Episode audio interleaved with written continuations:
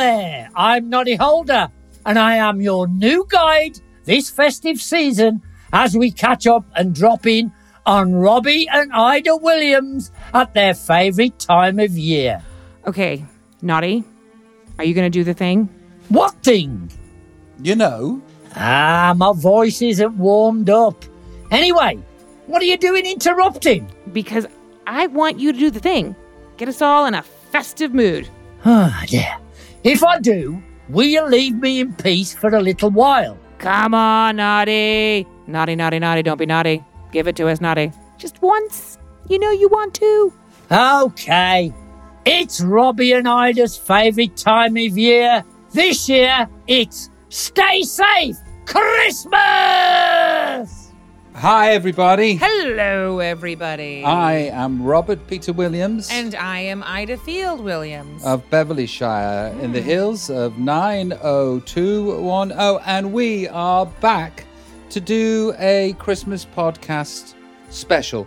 Two Christmas podcast specials, no less. is it is it two? Is it is it only two? Yeah, it's only two. Two is better than one, and three is a crowd. Or the recommended family groups that can meet this Christmas, depending on where you live, of course. Now, before we crack on, if you're familiar with this show, you'll know this already. But just so we're covered, there will be some swearing as we go on. So, if there's any young ears listening, you have been warned. Why are we cutting the merriment short? I don't know, actually. I really enjoyed it. I like doing the Christmas podcast. We better make these two. should should should we slag off ourselves for only doing two Christmas podcasts and then do more? 'Cause What a pair of wankers. See, I told you. I imagine the Williams' swear jar is overflowing in 2020.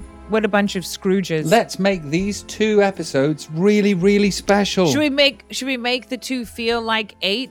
I don't know if that that's good or bad though. If we make two feel like eight, it might Oh, you've made the last week feel as though it's Yum, eight yum, weeks. yum, yum, You yum. re- you Oh, really the- have. the festivities. The the festive merriment rolls in with the jokes. Wait, Bubble up, bubble up. yeah, what is How have it? you What- been? How have, how have you been? Do you know what? Well, first of all, I just want to say just before we wave goodbye to 2020, we wanted to end with some positivity and hopefully bring some of that to all of you as well as we celebrate some of those who have kept things going right up into Christmas. Hear, hear. Which is why in this episode, Robbie and Ayda drop in virtually to a hospital in Stoke to hear from a couple of people who've been working tirelessly to make things better for so many this year. We'll also hear about Robbie's new festive song, which apparently was all Ayda's idea. But more on that later. Anyway, how have I been, Babloo? Do you know what? This year has been a fucking shocker. I'm, I'm, I, I, I, I, I know I, I curse sometimes. I try not to curse. Um, aside from Bo's birth, which obviously goes on a 10 scale of happiness and joy, this fucking year has been shit. It's been awful. It started in January with my mother being diagnosed with cancer, and I thought, this seems like it's like a shitty start to the year. Little did I know that a pandemic was going to take over and ruin everyone's lives as well. Uh, I am. How am I? Is the question. I am getting through it. Robert Peter Williams. I am going through my highs and my lows with it. Today I feel good. Yesterday I felt terrible. Yesterday was the first day I realized I spoke to my mom because because of this pandemic I haven't been able to actually touch her or hold her since February and I'm now many miles apart from her and I can't get to her. And yesterday was the first realization that I'm not going to see my mom for Christmas. I'm going to be miles and miles apart from her for the first time, I think, my whole life. We're not heading down an upbeat cul-de-sac with your start. Well, you asked me. Well, the thing is, I got an email from my mom today, and it was quite sad that her. It was basically. Well, here we go again. There's another level. Well, we're talking about Christmas. We'll go back to the fun stuff. But if you're asking how I am right in that moment, I'm just giving you the truthful answer, which is fuck this this this Christmas thing because you know Christmas is my favorite time of year, Yeah. as you know. If I think back to us doing these podcasts last year and it was like we were talking about recipes and decorations and Christmas Okay, well, let me ask you a question. If you could help yourself out of uh, thinking about the catastrophe that 2020 has been and your mum's woes and her ailments, if you could lift yourself up and say to Ayda, this is what you need to do over the next few coming weeks to enjoy yourself at Christmas, what would you say? Oh, I hundred percent will. I will. I will not let COVID take away our Christmas. I mean, that is one thing I am very clear on. Is as shit as I feel today, I have my good moments and my bad moments. You know, I I plan on in the face of COVID allowing the spirit of Christmas to enter my heart and spread in our family. I I am very clear on that. I know that there's going to be some Terry's chocolate oranges involved. There's going to be lots of gin and tonic and too much wine. There's there's going I think what you're saying is this Yeah. that uh, with our health workers in mind and Yeah. being Well, think- respectful and being respectful of the people that place their lives in peril every day just to care for people with them in mind uh, we'll put that to the side a second we'll just say fuck covid yeah, fuck COVID. fuck COVID. fuck, Fuck. covid man Fuck you, COVID. Can I just say it? It's like, like I never say it out loud, but like, yeah, yeah. Um, fuck you. Fuck you for being so awful. You know, like just the shittest fucking, shittest fucking thing you could do to the world, COVID. Like, just angry at COVID. If COVID was like one of those punching bags, I'd kick the shit out of it. Like, like, like you've done nothing good, COVID. I mean, listen, there have been some some silver linings and dark moments of, you know, focus on family. This the, the small stuff counts, not the not the external stuff. There have been some really beautiful moments in COVID. I'm not taking those away. But my God, do I wish COVID had never happened? I feel like we could have found some beautiful moments without COVID. Um, I'm angry at COVID. I, I, I feel we I haven't let go of my anger at COVID. I think we should go into the uh, festive period with the moniker of fuck COVID. Every time that we sort of um, succumb to a negative thought about the perilous nature of our world right now, Yeah. we should replace it just until the new year starts, uh, and maybe after that, with just fuck COVID. Yeah, like well, more like fuck you, COVID. Fuck. Not fuck COVID and let's be irresponsible and and fuck COVID. I'm not going to pay attention to the rules and regulations. None of that. I just mean fuck you, COVID. You're an asshole. You are number one asshole in my book. I had some other people on the list before. Nope, COVID. I was thinking more along the lines of carry on uh, with respect to everybody's health, of course. Carry on regardless and have the best Christmas that we could Oh yeah, have. I, I feel quite a um, and I I want to be really careful with my language because when I say a rebellious streak, it's not rebellious in terms of against rules and regulations because I think those are essential to us actually getting rid of this fucking nightmare. But but I feel this rebellious streak. It's like COVID has taken away so much from so many people, from everyone that I know. And and just speaking for myself, I fucking refuse to let COVID take away my precious Christmas because Christmas is something I look forward to every year. It is literally like it is literally in my being. Like if I could live in North Pole and be friends with the elves, I would. I'd I'd live part-time in the North Pole. I think if there was a religion, and, it would be Christmas for me. uh, and there is. I know there there is is a a religion. religion. There is a There religion. is- There is a religion. We tend to bypass the religious part and just go to Forget like that bit. putting in presents and stuff. But if there could be like the religion of Okay, Christmas, okay. Let, let's take let's take the Christ out of it. kind of like church and like church, like can Christmas be pulled out and it just be like the Church of Santa, Yeah, the, like because Church I of Santa. Church of Santa. let's let's just make up this religion now. What would the first commandment be of the uh what was the what was the religion? Thou called? shalt thou shalt drink mulled wine. Thou shalt drink mulled wine. Thou shalt thou shalt spread merriment. Thou shalt spread merriment. Thou shalt always kiss under mistletoe. Yeah. Thou shalt wish goodwill to all men and women. Thou shalt make toys year round. Thou shalt eat too much chocolate. That one I just there, I think there'd be two lines of that because Mm-hmm. it's that important. Thou shalt sit through Moonraker again. Mm-hmm. Thou shalt love Home Alone too. Yeah. Um, thou shalt give rather than receive. And thou shalt regift if you don't like what you receive. There you go. They've cracked it. And apologies for anyone sensitive to swearing. That was a lot, even by the Williamsy standards. Now, if 2020 has taught us anything, is that people respond very differently to rules or commandments, as Robbie and Ayda were just discussing. Thou shalt eat too much chocolate feels less a rule, more a prediction for the state in which many of us may find ourselves in the coming days.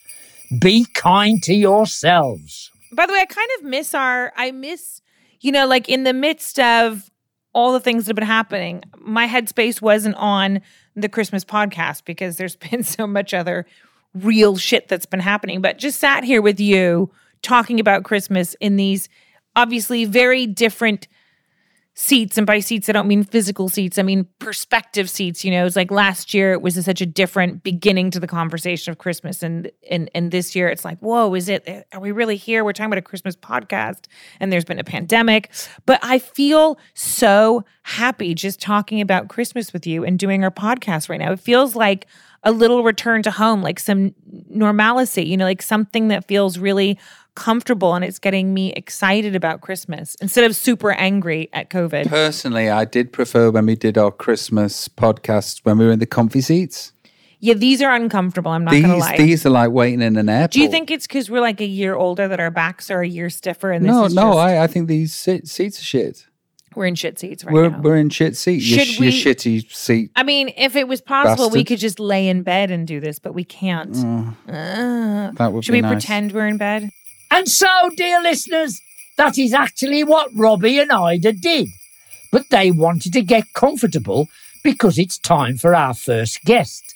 Someone to be admired at any time, but even more so in this age of COVID.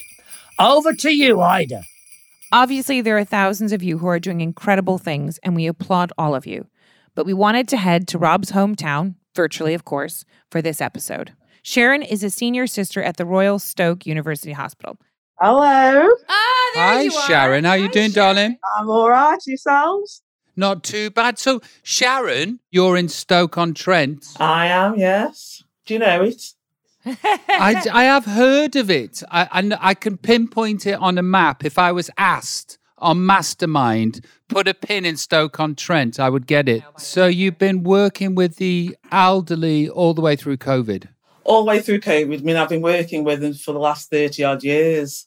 What did you think at the start of this whole thing? What was your feeling about what was happening to the planet? Fear more than anything, uncertainty. Eh, what's going to happen? We we just knew it was severe. We knew the death toll was high, and the severity of the illness uh, was high as well. And it's something new for the NHS. If we've never been through anything, not in my lifetime, and not a lot of generations really who worked in the NHS. As so it was the fear of the unknown and how we were going to tackle the unknown. When did that fear subside? Has the fear subsided? No, I don't think. No. I don't think the fear ever subside. We've got more knowledge about it, um, and because we work in the hospital and we've nursed patients with COVID, that side is sort of the fear isn't as great now, but that uncertainty is still there. The fear of you always want to do the best for your patients. And at the moment, the hospital environment is such a strange environment. You know, patients can't see their families, and, and particularly in older adults, a lot of rely on their sons, daughters, grandchildren, you know, to lift the spirits up and see them, and not being able to see them, you know, it's been really hard for the patients, really hard. Um, you know, we do things, we do things like Zoom and Facebook, and a lot of our patients, they've got their own mobile phone and FaceTime their families. So, you know, electrical communications there, but it's not the same. It's not the same as face to face. You must have gone through your own emotions with it that have been quite quite difficult yourself because at the base of it you're a human doing your best that you can every day in the face of something you've never seen like how have you managed to work through it or survive or have you f- felt that something's been kind of your rock in this situation like how have you managed to exist in this space which is so difficult for so long There's so many different ways. I mean, work wise, it's the people you work with because we're all going through the same things. We're all trying to manage the same issues and work through it. And, and the fact that we were all going through it, it, it meant that we were all talking about it. And that was the main thing talking. You, you have to talk about it. You've got to say about your anxieties and your fears and, and what's worrying you because you've got such a serious job to do. And it's, I can't tell you how busy we became and the amount of hours staff worked and, and they they did those hours you know we've all got uh, families and personal life as well but the need was for us to be here and so we were shattered we were stressed we were shattered and we had some lovely things happen from the general public as well what kept you going. You know sometimes they sort of donate cakes to the wards and you know mm-hmm. little things well and there's such small things but i don't think the general public realize how much it means to us. And, yeah. and and how does it affect because you know you touched on it before about your families because here you are not only exhausted but you're incredibly you're in a very vulnerable position and the fact that you're you're with elderly people you have to stay healthy to make sure that you have no part in anything that happens to them which then puts a huge pressure amount on your family, like what they can do, you know, food shopping, you know, touching things. Like, how did that change your, like, how did you kind of, when you came home, how did your home dynamic shift in the middle of this pandemic as you're facing this crisis? To be fair, I mean, um, my partner was home because uh, obviously they weren't working during the lockdown.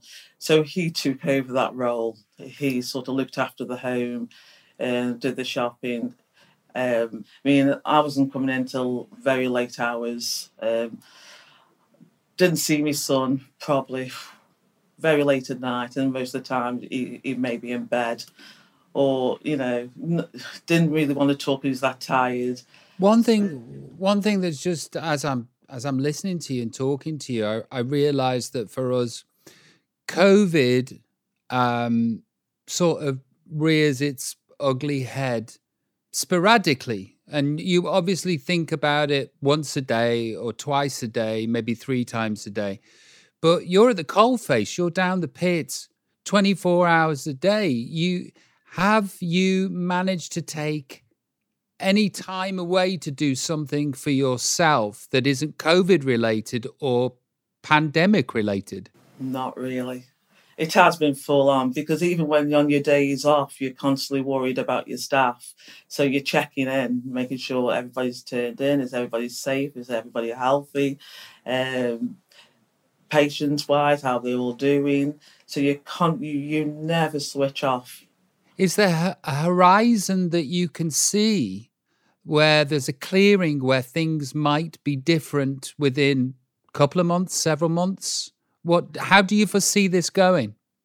There is a horizon. You have to believe there's a horizon. Um, it's positive now that they're coming up with the vaccines, and and that's that's giving you more hope that you know your future will look a little bit more normal.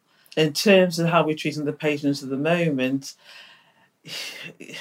nothing's changed in terms of how we sort of look after the patients because the vaccines aren't ready yet, so we still have to do the main things.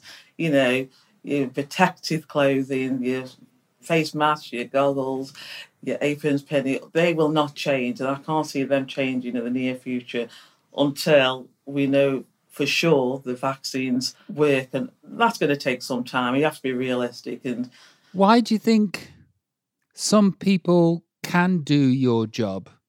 and other people have different characteristics because it's very much i notice that when i do my live chats or my instagrams and i speak to people on them they're very often carers and i always come away from those chats feeling like my my love tank has been filled up i know that's a, a, a bad analogy but I, I always feel that they're very very special people what what makes somebody like you able to do the job that you do?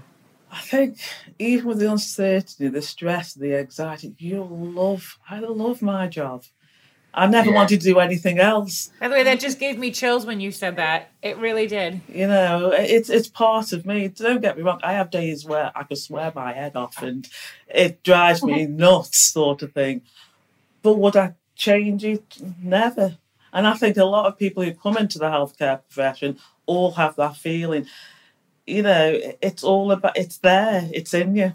I mean, people listening to this won't be able to see your face, but literally, when you said, I love my job, I, I felt every fiber of that, and your face lit up. And I just, I felt it like from across this computer screen. And it was really beautiful because I felt, I felt that to be truly authentic. And I felt the love that you feel for the people you're caring for. And what you do is so incredible. And I feel like so many people, including myself, I feel like I'd, I would be beaten down by it, incapable of like, of of stepping up to the challenge. And you just you the way you talk about it is so it's so incredible because it seems so natural to you. And you you, you just have a way when you're speaking about your job that's really just I so I I also suppose that like you know with with what we do for a living it's kind of seems so silly. it's so no but no no it's it's not it's not only it's not only silly but it's really selfish you um in the best way possible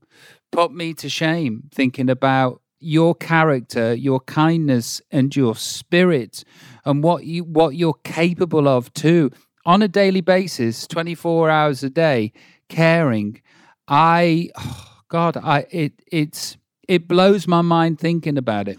I know, but it's what it's what you get from it as well. So you know, it's not just what you do; it's what you get from it. It's to see some, to know that you've given the best care possible to a patient, and the smile you get from a patient. You know, the touch of the hand saying thank you, and it's the little things they give back to you. It just makes everything worth it. It it it. it it pushes you on to say, well, you know, we are doing something important here. You know, sometimes we can't change um, things. Sometimes the outcome for some patients isn't good, but we were there with them. You know, we we we were we sat there with them. We spoke to them. and We were with the relatives and supporting the relatives, and you know, and just knowing that the we were there helping them whenever they need us. It, it, it's just, uh, it, it's, it's just brilliant.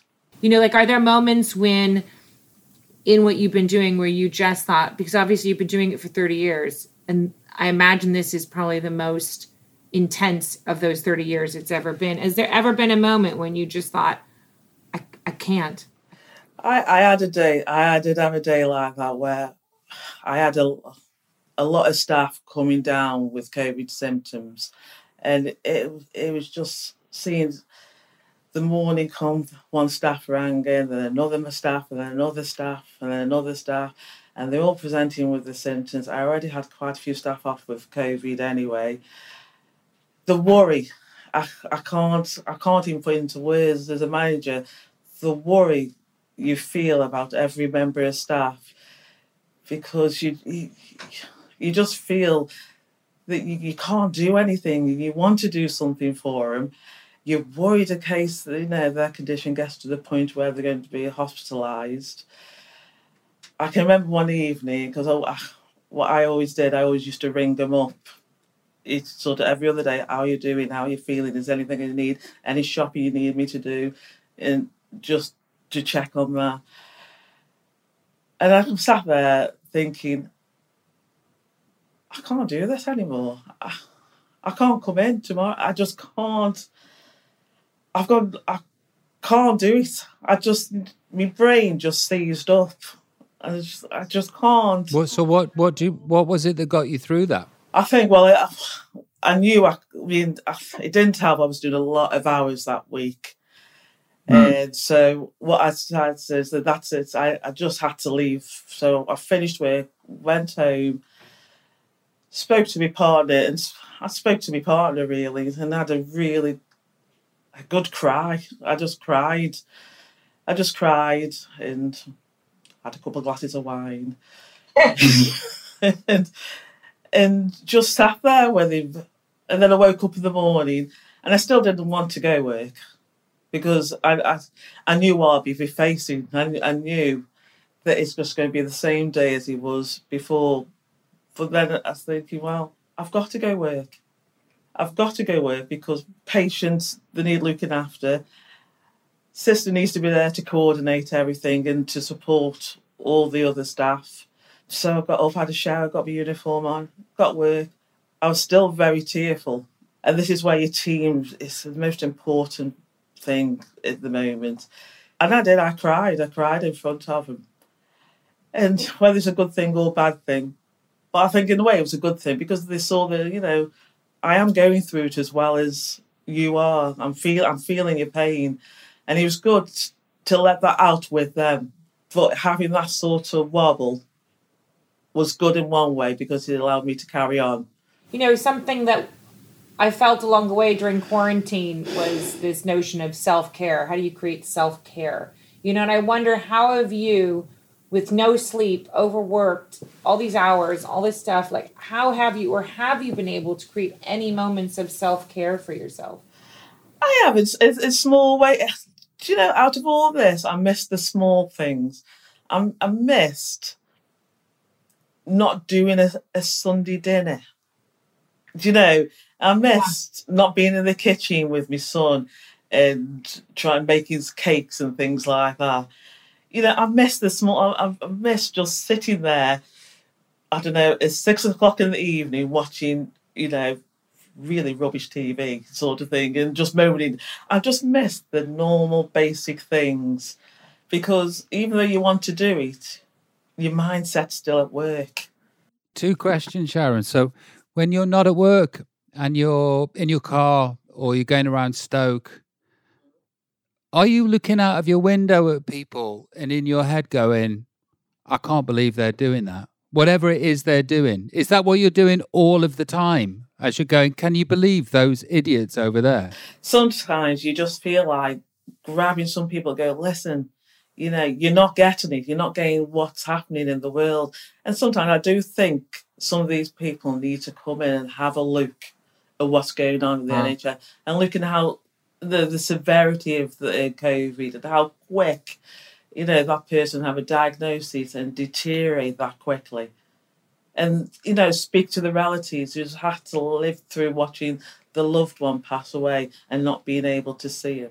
You know, the, a lot of these uh, patients' family, they have to choose which loved one's going to sit by the bedside if it, it becoming end of life. Now, how horrible is that? Can you imagine telling somebody last December that this was going to be this December? You wouldn't have believed it.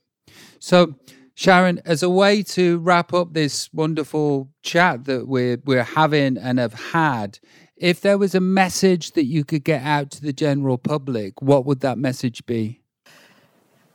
COVID nineteen is here it's it's not just for you know a lot of people think it's all right i'll do it just this one time i'm not harming anybody if i just go see my mate next door or anything like that but you are because you don't know whether your mate's infected or not you don't know when you go down the parks in groups and playing that who's infected or not it's invisible uh, this uh, virus is until you start presenting with symptoms.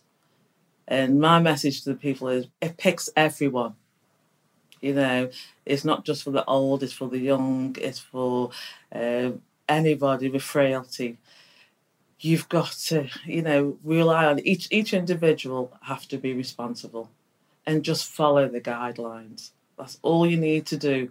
And it's no good people moaning about a further lockdown and things like that. But the trouble is, it's us who's created this further lockdown because guidelines hadn't been followed.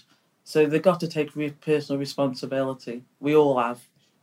Sharon, it's been incredible to talk to you, darling. Your spirit, your spirit shines, and um, uh, you know you put us to sh- you put us to shame. Uh, uh, you are a, an angelic human being and saintly, and um, you're so vital to this planet. So I just want to say thank you.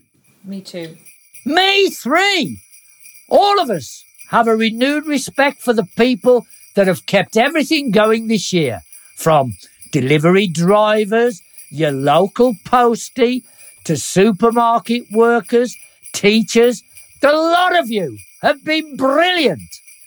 But when Robbie gets chatting to someone from his neck of the woods, he simply can't resist a little stroll, taking in some Stoke memories. Can you remember Maxine's? Yes. I spent a lot of my young adult life in Maxims. Well, listen, there was outside of Maxims, it said over 25 nights, right? There was a night and it was over 25s. And I and I used to think to myself, over 25s? Whoa. What? I'm never going to be that old. Have you have you noticed how my accent's come back Yeah, since I was all of a sudden, your accent is so much stronger. Do you know Sharon, right? So when I was 16 and I joined Take That, in interviews, my accent to be up there like that and I'd speak like right proper like Stoke, but my accent would be like girly. So I, I think that I've kind We of call it lighter. like I, I kind of rounded off. You thugged down. You thugged down with your voice. Do- you rounded okay, so the- okay, so a hot- t- out of 10, 10 being the most Stokey you could be, where's my accent on that rate? You're probably seven. Seven. Okay, I'll take seven. PH seven. I'll take seven. Stoke But if I spoke to you for another two hours, I could get it up to an eight or a oh, nine. Oh yeah, you could push it up. It's an absolute treat to speak to you, Doc. God bless you, Sharon. Thank you so much. An absolute pleasure. No, I. Once the staff see this and know that you've done this for the trust, they're going to be absolute. You say what you do doesn't mean anything, but for us to have this attention means a lot. What a diamond Sharon is. You're listening to Can't Stop Christmas, Part 1. Now, before we left Stoke, there was one other person to drop in on. Lisa Thompson works at North Midlands NHS Trust and joined Robbie and Ayda for a chinwag. Right now, I think Christmas feels kind of the most in peril it's felt, at least in my lifetime, in terms of, you know, Christmas is normally a time of celebration and festivity. And I feel like, you know, as an American, we have Thanksgiving and then it's all Christmas and you see the streets are lined with lights and it's the adverts start playing. And this year is a very different year because it's it's not about that and it feels like we're separated from one another and there's this big invisible thing that's pushing us apart and we're we're all scared and uncertain. How are you going to kind of keep the spirit of Christmas alive in the hospital and in the face of such kind of difficult situations where people can't necessarily be next to their loved ones? Like how how have you thought about how how to how to navigate that? How to how to keep that spirit alive? Yeah, uh, I I think you're right. It is really, really difficult. So, a lot of what we're going to be doing is virtual. But I tell you something for free Christmas is not cancelled here at our hospitals. Absolutely not. We will have Christmas decorations. We will have fairy lights. There will be singing. Some of it's going to have to be virtual. So, uh, we're running a calendar, um, a proper Christmas calendar, Advent calendar. Um, and behind each door that everybody opens, there's going to be a really great message from local people, um, talking to our staff, wishing them happy Christmas. And what we're trying to do is to get the whole community, both staff and local community, involved. Because the one thing that COVID's taught me through this whole unprecedented period is the value of community and the community spirit it has been incredibly difficult, but the community spirit and the local spirit has just been overwhelming. Um, people have got involved, sending messages. Um, so we we want to really get local people involved in sending a Christmas wish to our staff and to our patients, and also involving our staff and patients. So we're raising money virtually um, to make sure we've got presents on the wards for both staff and patients, so we can have some fun around that. Mince pie delivery is not cancelled. And we will have reindeer. I'm absolutely passionate about reindeer. We will have reindeer. Um, and um, we are lighting up Christmas trees and we are going to try and make it a really, really special, although it will be very different time. And Lisa, for the people uh, that are listening to the podcast, what what is your job? My job is um, twofold. I look after communications, which um, is fantastic. And I also raise money for the charity. I look after the charity. So, in short, I have the best job in the world. Um, because I get to talk to loads and loads of different people.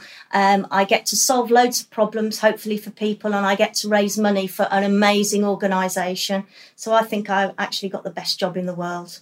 Do you know what's cool is between both you and Sharon, I think you both you both have said that you both have the best job in the world. And I think that's a testament to when you are doing something so um prolific, so profound that comes from a place of care, that even in the face of all this really heavy shit, that you both are sat here saying that you have the best job in the world. And that is really amazing to hear, you know, because I think I think, you know, so many people will be listening to this thinking, God, it's so incredibly tough what they do. And both you and Sharon have been sat here with smiles on your faces, enthusiasm, love, hope, positivity. It really is.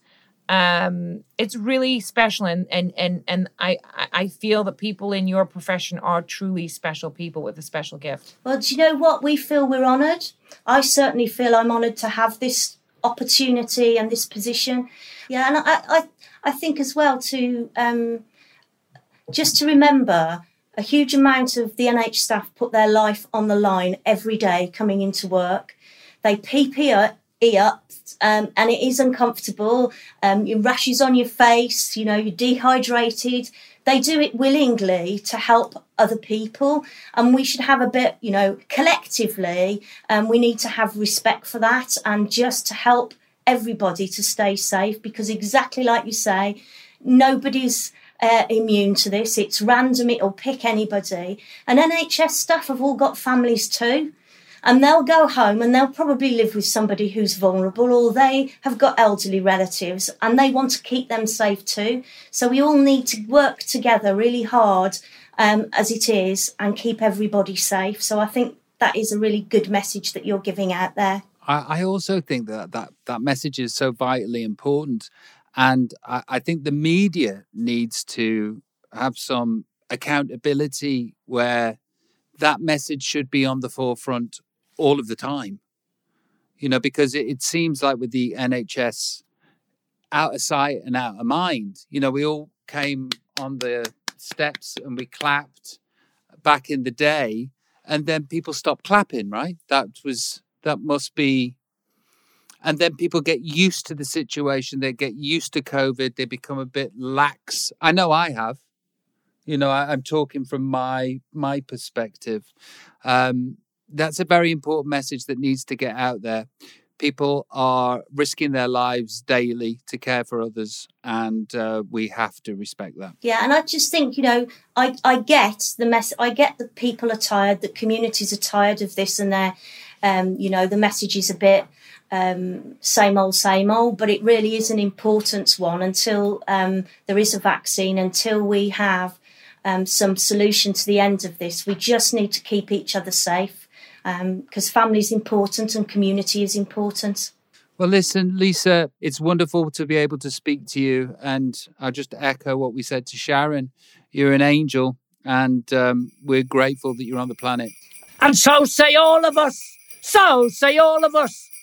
Right, time for the traditional Williams's argument. Well, less arguing, more light squabbling.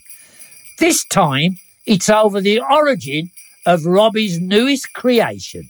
We do more Christmas merriment because it's kind of fun just talking about a little bit of fun stuff. Can we talk about the song and how we came up with the song? So did you say how we yeah, came up with the song? I was just about to say. I think I just correct. Well, well, we we kind of did.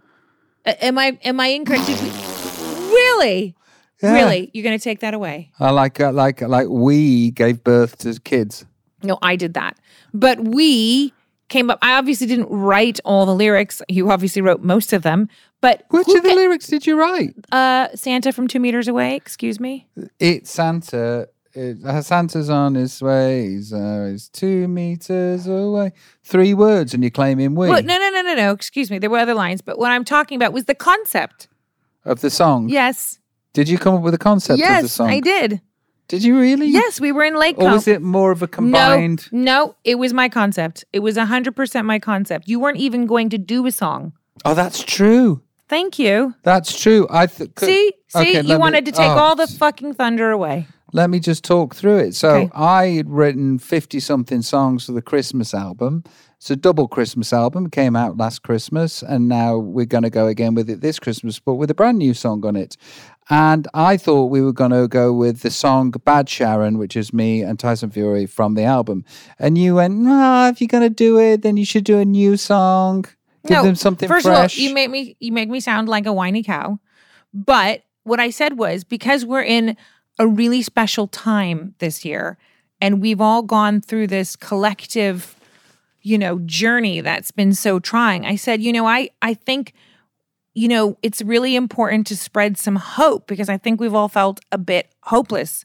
You know, at least I certainly have, and I thought we needed an anthem, something to get us through, something to feel positive that with all these, you know, because we were talking about restrictions and lockdowns. Do we think there's going to be a lockdown in Christmas and what's going to happen? And will we be able to see our relatives? And we were talking about that. I, I just thought in my head, there needed to be something that sent out the message that no matter what the situation is, and nobody knows what it's going to be like on Christmas Day, you know, whether or not we can get together, whether or not we can be in a bubble or not be in a bubble, or we're going to get to see the ones that we love you know is that you can't stop christmas that that that that that that the spirit of christmas you know kind of that religion of santa doesn't doesn't get stopped by so covid did you come up with the song title?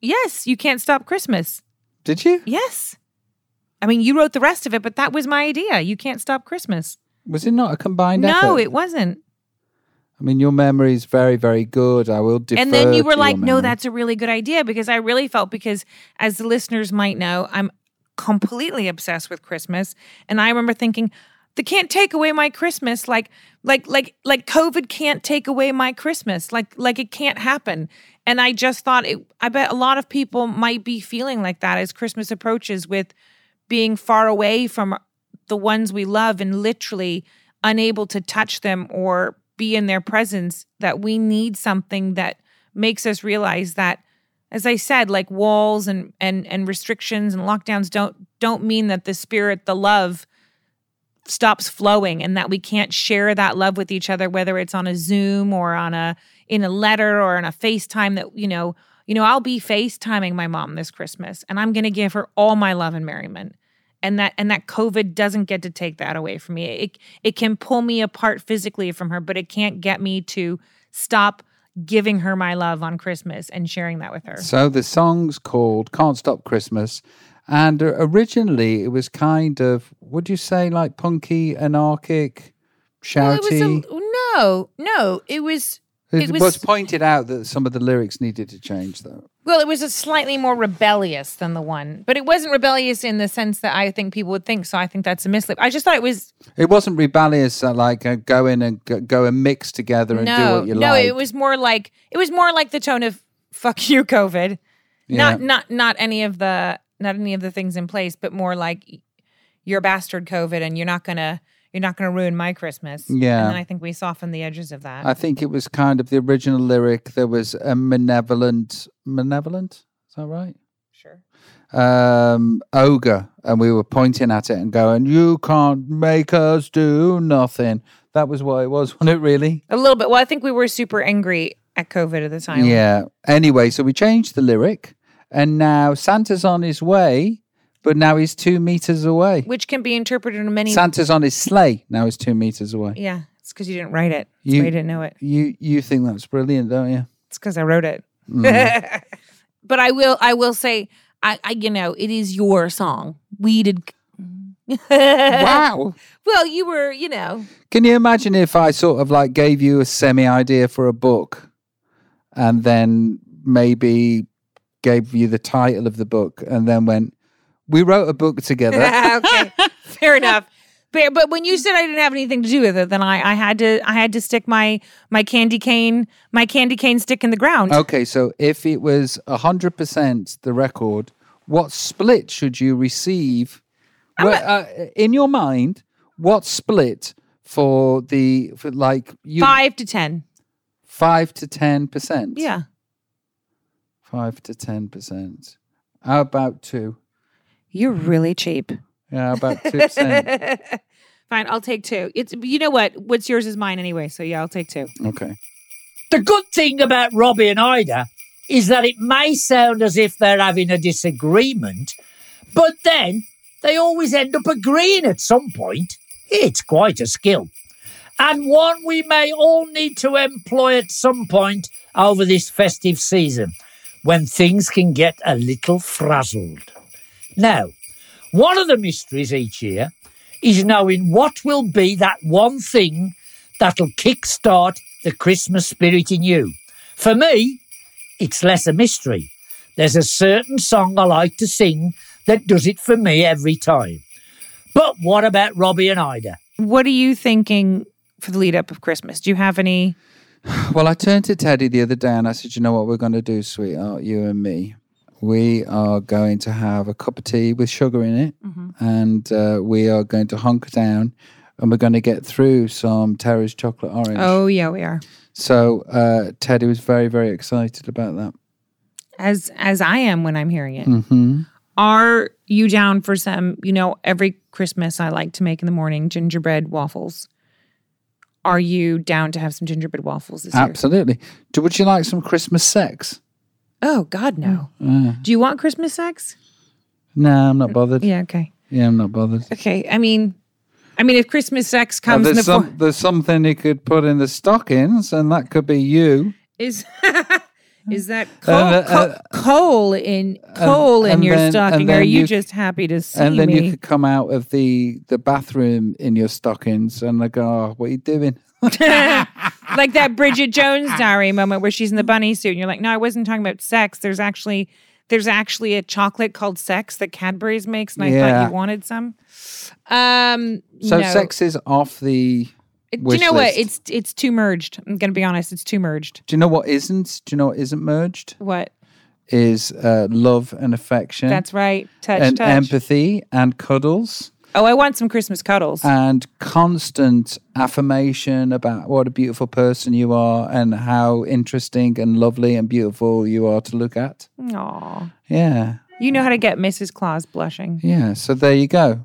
That's what I will be providing this Christmas. Sans sex. Sans. I mean, listen, you know, stranger things have happened.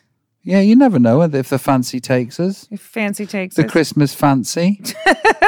Is that what you're going to call it if it happens? The Christmas fancy. The Christmas fancy. I, I just thought of myself just like dressed naked with a bow around my oh penis. and- God! Oh, I'm so sorry to the people listening. And, and that being the Christmas that poor fancy. bow. That's terrible. By the way, how did you make a a bow dirty?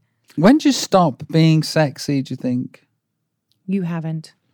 When what's the age that you? I is don't it, think you down? Is it down to? Listen, my mother is still, you know, quite active in that department with her boyfriend, and she is seventy, and she's fighting cancer.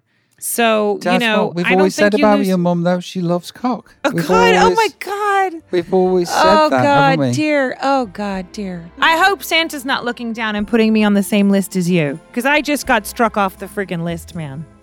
Listeners, I can only apologise again. And we're out of time. Seems like that may be the best thing that could happen at this point in the festive chit chat proceedings. So that's it for this episode, which we are calling Can't Stop Christmas Part 1, which suggests there is a Part 2 to come.